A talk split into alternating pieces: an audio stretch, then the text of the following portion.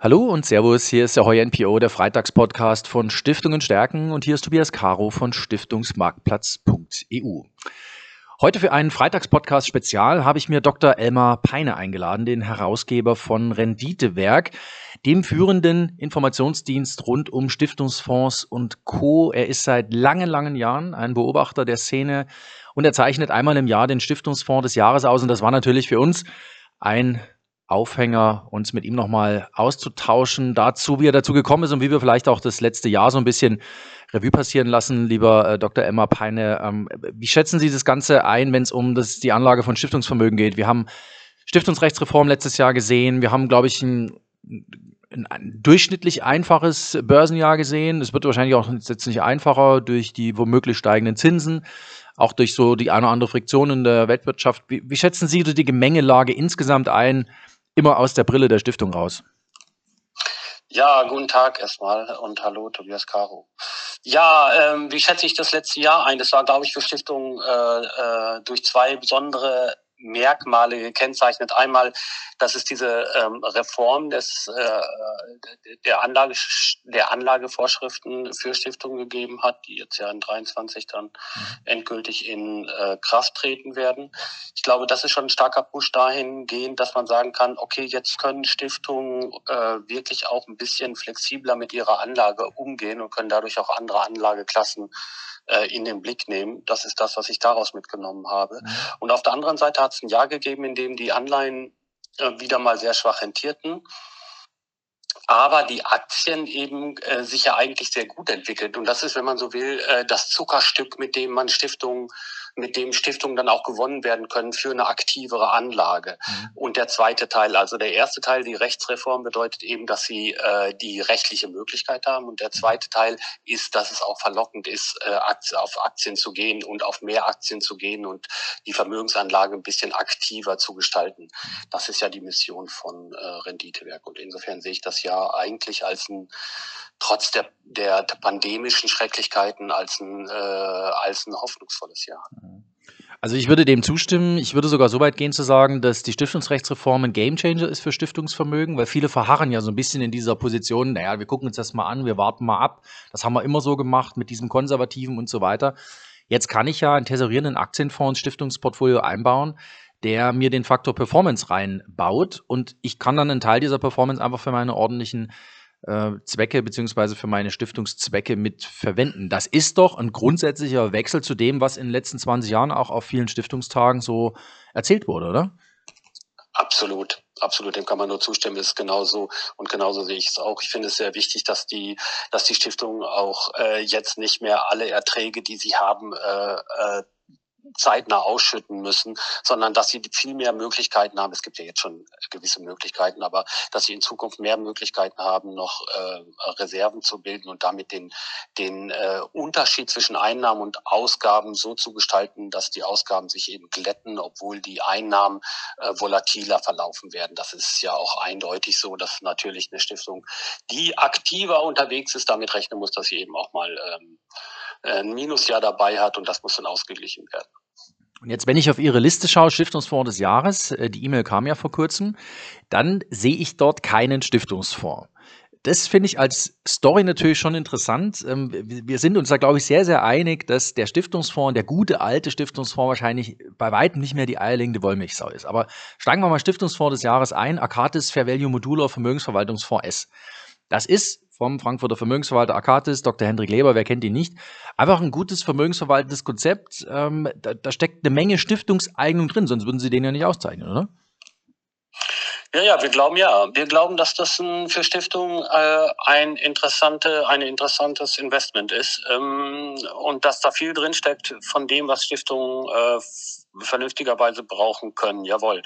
Ähm, man muss gleich sagen, der, der, der Fonds ist sehr gut gelaufen und wir haben von Renditewerk auch versucht, diesmal bei der, bei der Vergabe des Stiftungsfonds des Jahres darauf zu achten, äh, äh, dass wir auch so ein Zuckerstückchen weitergeben. Und deswegen haben wir gesagt, guck mal an, der Arcad ist der Value, der, mit dem hättest du in den letzten paar Jahren 50 Prozent und mehr mhm. gemacht. Äh, das ist doch was. Und wenn du dann vernünftig, äh, vernünftig bewertest und äh, nach dem Niederswertprinzip oder so, dann hast du auch eine schöne Reserve für die nächsten Jahre. Und wenn es dann mal wieder um 10, 20 Prozent runtergeht, dann ist da immer noch was an, an äh, ausschüttungsfähigen, also an verwendungsfähigen Erträgen, muss man ja sagen, äh, vorhanden. Äh, sowas sind natürlich äh, Punkte, wo wir sagen, dass da in diese Gedankenwelt wollen wir mal Stiftungen äh, reinführen und auch deswegen haben wir den Akatis Fair Value Modulor ähm, äh, ausgezeichnet, ja. Und da sind ja auch Sachen drin wie äh, Wald, Private Equity. Das ist natürlich schon super breit aufgestellt. Ich persönlich glaube, dass das extrem zeitgemäß ist, weil es genau diese Streuung auch über diese nochmal weitaus ich sag mal, für Stiftungen weniger zu greifenden, aber sehr wichtigen und relevanten Anlageklassen hinweg, dass man das im Stiftungsportfolio einfließen lassen muss. Ist das tatsächlich auch so ein Grund gewesen zu sagen, Mensch, also das könnte tatsächlich mal wirklich so eine, wie Sie sagen, in diese Gedankenwelt mal reinführen, so eine Inspiration für Stiftungsentscheiderinnen und Entscheider sein, zusammenkommen. Das ist mal eine neue Idee, da holst du dir mal was ganz anderes rein als diese klassische 70-30 äh, Klaviatur? Klar, es ist der erste Einstieg. Ne? Es ist ja immer, was im Hintergrund so schwelt, immer noch ist ja diese, diese Erkenntnis, die man hatte in den 80er Jahren, dass äh, plötzlich amerikanische äh, Elite-Universitäten mit Fonds aufgetreten sind, die in genau diese exotischen und alternativen äh, Bereiche investiert haben und damit einen Haufen Geld verdient haben. Sie haben bis heute einen Haufen Geld verdient. Mhm. Äh, äh, und die Anlagestrategien haben sich langfristig als erfolgreich erwiesen. Und ich finde, davon muss man auch lernen. Und äh, das ist eben dieser Multi-Asset-Ansatz Ansatz, äh, der, der sagt, äh, äh, in je mehr unabhängige äh, Renditequellen du investierst, umso besser ist es langfristig für dein Vermögen. Ähm, äh, das ist, versuchen wir genau äh, zu übersetzen. Und das versucht in einem Fonds auch Akatis, äh, der Akatis-Fonds zu, äh, äh, na, sagen wir mal, ansatzweise zu, äh, zu realisieren. Mhm. Fondsportfolio heißt ja auch, ähm, gibt die Einigen Wollmilchsau eigentlich nicht. Ähm, deswegen gibt es bei Ihnen auch zum Beispiel den defensiven Stiftungsfonds des Jahres, der Smart und Fair Fonds. Smart und Fair Fonds. Ähm, das ist jetzt wiederum ein Fonds, wo Sie sagen, der eignet sich tatsächlich als klassische Alleinanlage. Ähm, warum? Ist, äh, konterkariert das nicht so ein bisschen, dass man eigentlich so ein bisschen immer für ein Fondsportfolio in die Bresche springt? Ähm, gibt es doch immer noch Lösungen, wo man sagen kann als Stiftung, da kannst du eigentlich auch alleine investieren, reicht vollkommen aus? Naja, das ist ähm, äh, die die Sache ist äh, so, wenn man den Stiftungen rät, ähm, zu diversifizieren, heißt es ja immer diversifiziert über verschiedene Anlageklassen, über verschiedene Wertpapiere. Äh, wenn da jetzt ein Fonds ist, der als Mischfonds aufgestellt ist, dann ist er ja per se erstmal mindestens in zwei Anlageklassen drin, wahrscheinlich mhm. in Aktien und Anleihen mindestens. Das heißt, wir haben schon mal die, diesen Diversifikationseffekt in einem Fonds. Mhm. Außerdem hat er natürlich äh, wahrscheinlich so irgendwas um 50 Werte, mhm. also 50 Aktien, 50 Anleihen oder wahrscheinlich sogar 100 Anleihen, 40, 50 Aktien, so äh, schätze ich mal so ein typisches Mischfondsportfolio ein. Und da hat man schon ein, äh, ein Diversifizierungseffekt, äh, äh, den man eigentlich nicht mehr vernünftigerweise mit einer Zunahme eines anderen Fonds noch weiter steigern kann. Mhm. Also man sagt üblicherweise mit 20 20 Titeln, die wirklich einigermaßen unabhängig voneinander sind, hat man, hat man eigentlich die Diversifizierungsnotwendigkeiten erfüllt. Und äh, insofern glaube ich, dass ein Mischfonds, der vernünftig mischt, der wirklich vernünftig mischt, wenn es über die Seriosität des Anbieters keine Zweifel gibt, über die Seriosität des Fondsanbieters keine Zweifel gibt, mhm. dann reicht ein Mischfonds für eine Stiftung heute immer noch gut aus. Okay, finde ich interessant. Ich persönlich glaube das nicht, aber da, wir müssen uns auch nicht immer einig sein. Das finde ich auch, finde ich, finde ich auch vollkommen okay. Ich glaube halt eher an dieses Fondsportfolio. Ich glaube, Diversifikationsgebot geht auch über die Strategien hinweg. Ich glaube, das ähm, ist etwas, was Stiftungen für sich so ein bisschen auch entdecken müssen. Aber da kann man, wie gesagt, geteilter Meinung sein. Und wenn das für eine Stiftung ganz individuell funktioniert, genau mit einem Fonds, warum nicht? Und das ist, glaube ich, das Spannende, was wir auch immer wieder äh, hochwerfen, was Sie auch seit Jahren machen Stiftungen sind ein ganz individuelles Gebilde. Und jede Stiftung hat für sich ein individuelles Anlageziel und entsprechend individuell bestückt sie das aus ihrem Instrumentenkasten raus. Und deswegen bin ich da durchaus d'accord, dass das auch mit einem Fonds zu machen ist.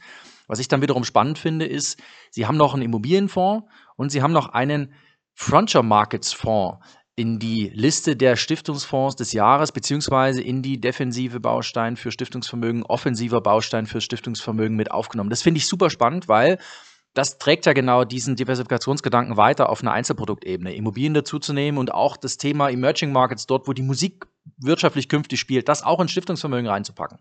Ähm, vielleicht noch zwei, drei Worte dazu, weil das finde ich sind, sind sehr spannende Gedanken, sehr spannende Ideen. Ja, Immobilien ist für uns einfach, weil wir auch äh, durch Befragungen wissen, äh, wir machen jedes Jahr einmal eine Befragung und fragen die Stiftung, äh, welche, welche Anlageklassen wollt ihr ausbauen, welche eher nicht. Und da kommt eigentlich immer raus in den letzten Jahren, wir wollen Immobilien ausbauen. Das ist auch so eine typische Stiftungsklasse, finde ich. Die ist sicher, hat, äh, hat ähm, wenn man das richtige Produkt kauft, eine sehr stabile Renditeentwicklung ähm, und äh, ist letztendlich ein Sachwert, also auch durch Inflation nicht zu gefährden mhm. sozusagen. Also, wenn man so will, das prototypische Stiftungsanlageelement. Äh, mhm. Deswegen der Leading Cities. Schroders ähm, ganz klar, wie Sie es gesagt haben, das ist äh, ein Bestandteil, wo, wo man äh, Multi-Asset mitmachen kann, äh, in eine Anlageklasse zu gehen, die auf die lange Frist sicher eine sehr gute, eine sehr gute äh, Aussicht hat, aber natürlich, äh, womit äh, Anleger und Stiftungen mit sehr starken Schwankungen rechnen müssen. Das ist also nicht so, mit, wo man 50 Prozent rein investieren kann des Stiftungsvermögens, aber als eine, ähm, äh, als eine Beimischung oder ein Satellit äh, ist, äh, glaube ich, der Frontier Markets von Schroders eine sehr gute, sehr guter Baustein. Ja, und da wollen wir auch nicht vergessen, und das greift nochmal das Thema ETF und äh, Index an mhm. Indexfonds äh, auf. Vielleicht können wir da auch nochmal äh, einen Satz zu sagen. Gerne. Äh, wir haben noch den, den äh, ähm, Global Challenges Index von äh, Warburg Invest ähm, äh, als, ein, als, als den alternativen Baustein für das Stiftungsvermögen ausgezeichnet. Der Index ist schlau konzipiert, weil er eben nicht nur die großen Werte, sondern auch kleinere zukunftsträchtige Nachhaltigkeitstitel hat. Er ist streng, äh, so streng, dass es kein, kein äh, blassgrüner äh, Fonds ist, sondern ein richtiger dunkelgrüner Fonds ist oder ein dunkelgrüner Index ist. Aber er hat, e er ist eben auch äh, kein aktives Investment in dem Sinne, dass man einen Fondsmanager hat, der Research betreibt, was teuer ist, sondern die kaufen einfach nur den Index. Und äh, äh dieses Konzept geht bisher voll auf. Und wir glauben auch, dass das in Zukunft noch eine ganz ganze Weile so laufen kann. Also ähm, ETFs immer noch eine gute Anlage, auch für, mhm. für Stiftungen, die aktiv unterwegs sind. Ich wollte eben äh, Tobias nochmal auf das äh, auf den Punkt kommen ähm, über die Diversifizierung und mhm. über die Diversifizierung von verschiedenen Strategien und äh, Zielen. Es ist ja so, wenn ich wenn ich als Stiftung äh, diversifiziere, muss ich mich ja fragen, mache ich das mit ETFs oder mit aktiven Fonds? Mhm. Wir schlagen meistens aktive Fonds für die 100%-Lösung vor. Das heißt also, wenn jemand sagt, da könnte ich mein ganzes Stiftungsvermögen reingeben, ähm, weil wir sagen, okay, nimm diesen Typen, wenn du glaubst, dass er dir mehr bringt als der Index. Er ist ein bisschen teurer, aber wenn am Ende mehr rauskommt, ist es ja gut. Und du bist damit sicher, dass er da auf verschiedene, auf verschiedene Krisen oder so auch reagieren kann. Mhm. Ist das das wirklich noch gegeben, frage ich jetzt mal, ist das wirklich noch gegeben, wenn ich in verschiedene Mischfonds investiere? Also das ist eine gute Frage. Ich glaube halt, dass äh, das schon gegeben ist, weil ich mir natürlich auch über die verschiedenen Anlagestile auch nochmal eine andere Allokation in mein Fondsportfolio mit aufnehme.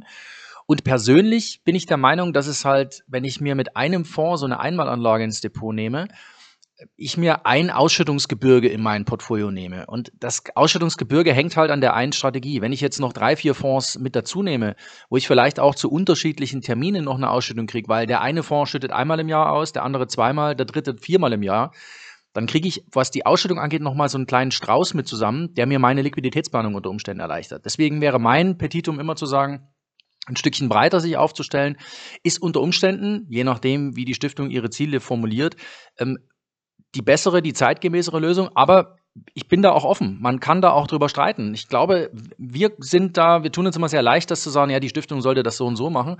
Ähm, ich glaube, wir müssen halt die Stiftung kennen. Also wir hatten vor Weihnachten zwei, drei Anrufe von Stiftungen, die haben uns gefragt, wie sollen wir denn dieses und jenes machen? Ähm, wir haben uns dann erstmal über die Stiftung unterhalten, beziehungsweise über die Ziele, über die Anlagerichtlinie, die in zwei Fällen gar nicht da war. Das heißt, man fängt dann erstmal viel weiter vorne an, als hinten dann die Fonds auszuwählen. Und das war in dem Fall bei allen so, dass die gesagt haben, ja, so vier, fünf können wir uns schon vorstellen, Fonds, die wir in unser Portfolio zusammenstellen. Und das hat für die dann auch vom Ausschüttungsgebirge her hinten raus gepasst. Mhm. Mhm.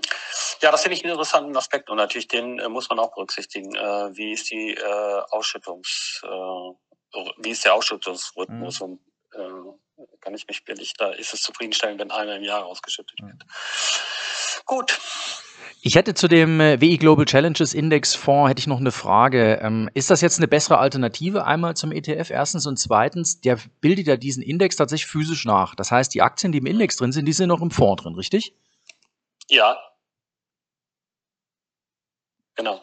Okay, das heißt, ähm, ist der dann eine bessere Alternative zu einem sehr, sehr nachhaltigen globalen MSCI Nachhaltigkeitsindex ETF?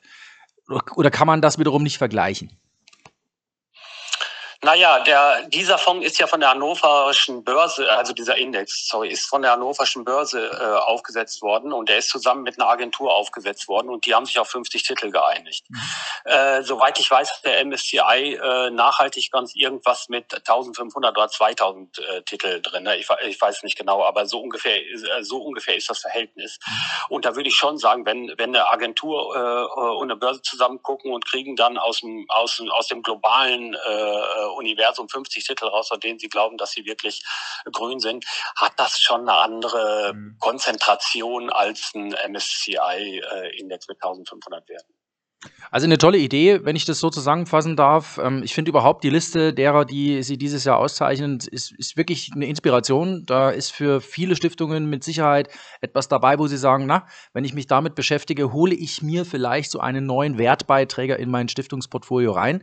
Ähm, ich danke Ihnen sehr, Dr. Elmar Peine, Herausgeber von Renditeberg, dass wir zum Stiftungsfonds des Jahres äh, sprechen konnten. Ja, und freue mich auf alles, was wir gemeinsam wieder machen bei unserem dritten virtuellen Tag für das Stiftungsvermögen am 27.04. sind Sie ja auch wieder mit dabei, wie man in der Schweiz sagen würde. Freue mich drauf. naja, so halb dabei oder eigentlich nur ein Viertel oder ein Achtel dabei. Aber ich finde es ein tolles, äh, tolles Format. Äh, Sie machen ja die ganze Arbeit. Sie äh, äh, sind derjenige, der da erscheint. Ähm, äh, und das äh, erkenne ich auch sehr an. Also ich freue mich aber, wenn der virtuelle Stiftungstag ähm, wieder so erfolgreich ist wie letztes Jahr. Das hoffen wir sehr. Wir arbeiten stark dran. Wir basteln gerade am Programm. 27.04.2022 ab 9.30 Uhr. Ich sage wieder äh, als Livestream, wieder ab 9.30 Uhr, wieder in Farbe, wieder auf www.vtfds.de. Lieber Dr. Emma Peine, vielen, vielen Dank, dass wir heute sprechen konnten. Und liebe Zuhörerinnen und Zuhörer, bleiben Sie uns gewogen hier auf Stiftungen stärken. Natürlich gibt's äh, bald wieder den nächsten Freitag, Freitagspodcast auf www.stiftungenstärken.de. Jeden Freitag eine neue Folge.